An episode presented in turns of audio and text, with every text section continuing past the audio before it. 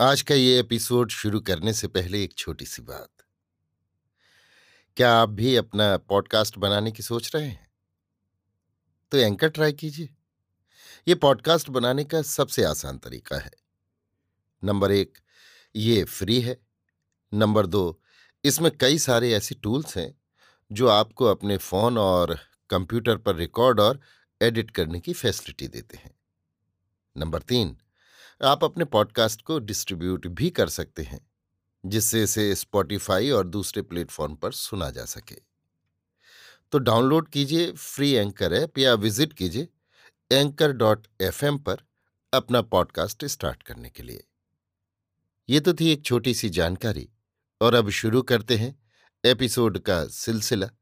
तो आज के एपिसोड में लीजिए सुनिए आचार्य चतुर्सेन शास्त्री के लिखे उपन्यास सोमनाथ के अट्ठानवेवें भाग कोमल कृपाण को मेरी यानी समीर गोस्वामी की आवाज़ में।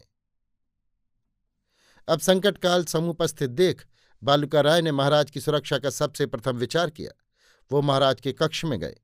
महाराज की सेवा में चौला देवी और शोभना थी। दो एक सेवक भी उपस्थित थे। बालुका राय ने कहा, महाराज शत्रु दुर्ग में घुस आए हैं। हमारे पास सेना बहुत कम है। अब आप अविलंब यहाँ से प्रस्थान कीजिए।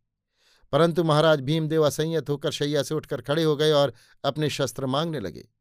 इससे उनके अनेक घावों के टाके टूट गए और उनसे खून बहने लगा। चौला देवी ने त्रस्त भाव से उन्हें शैया पर लिटाकर कहा, महाराज, मेरी एक विनती है। कहो प्रिय, इसी क्षण दुर्ग मुझे प्रदान कीजिए। तुमको हाँ महाराज, विचार मत कीजिए। किंतु बालुक महाराज, तुरंत दुर्ग मुझे दीजिए या मेरा प्राण जाएगा। देवी तुम्हें तुरंत रक्षा स्थान में जाना चाहिए। किंतु चौला ने तत्काल महाराज भीमदेव की तलवार उठा ली और कहा, महाराज, इसी तलवार की आपको आन है, दुर्ग मुझे दीजिए। मैंने कहा, मेरे चरणों में जैसा नृत्य कौशल है, हाथ में वैसा ही युद्ध कौशल भी है। महाराज, मेरा वो कौशल देखें। तो फिर जैसी चोला महारानी की इच्छा, चौला तुरंत बालका राय की ओर मुड़ी। उसने कहा, सेनापति, इसी क्षण महाराज को सुरक्षित दुर्ग से बाहर ले जाओ और आबू की राह लो। दुर्ग में मुझे एक भी योद्धा की आवश्यकता नहीं है। सभी योद्धा महाराज की रक्षा में जाएँ। महाराज ने असंयत होकर कहा, ये क्या? भला मैं तुम्हें यहाँ आरक्षित छोड़कर जाऊँगा? आरक्षित नहीं महाराज, गुजरात के धनी की तलवार मेरे हाथ में है। फिर ये खंभात की दुर्गाधिष्ठात्री की आज्ञा है। इसका तुरंत पालन होना चाहिए। नहीं नहीं रानी, ये असंभव है। मैं युद्ध करूँगा।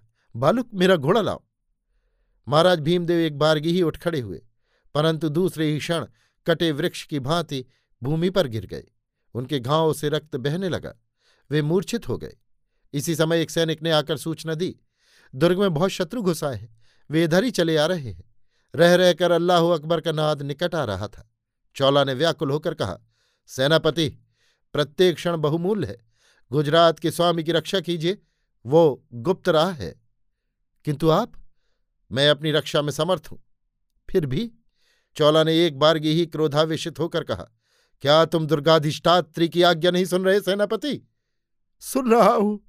बालुक ने आँखों में आँसू भरकर कहा तो तुम इन क्षणों का मूल्य नहीं आंक रहे। एक क्षण का विलंब भी घातक है। गुजरात को अनाथ करने की जोखिम तुम उठा रहे हो।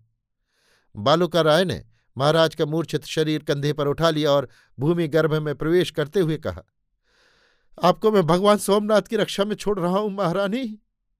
और वो अंधकार में विलीन हो गया। चौला ने जितने सैनिक वहाँ थे, सभी को भूगर्भ में उतार दिया और भली भांति भूगर्भ का द्वार बंद करके छिपा दिया। फिर शोभना से कहा, सखी, अब हम तुम दो हैं। हम एक हैं, महारानी। रानी नहीं, बहन। महारानी जी, आप आज्ञा दीजिए। तो बहन द्वार बंद कर ले और एक तलवार हाथ में ले ले, जिससे एक मुहूर्त भर किसी भांति इस भूगर्भ की रक्षा कर सके। फिर गुजरात का अधिपति सुरक्षित है। इसके बाद हमारा जो हो, सो हो। जो आज्ञा। कहकर शोभना ने द्वार बंद कर लिया और नंगी तलवार ले द्वार से सटकर बैठ गई।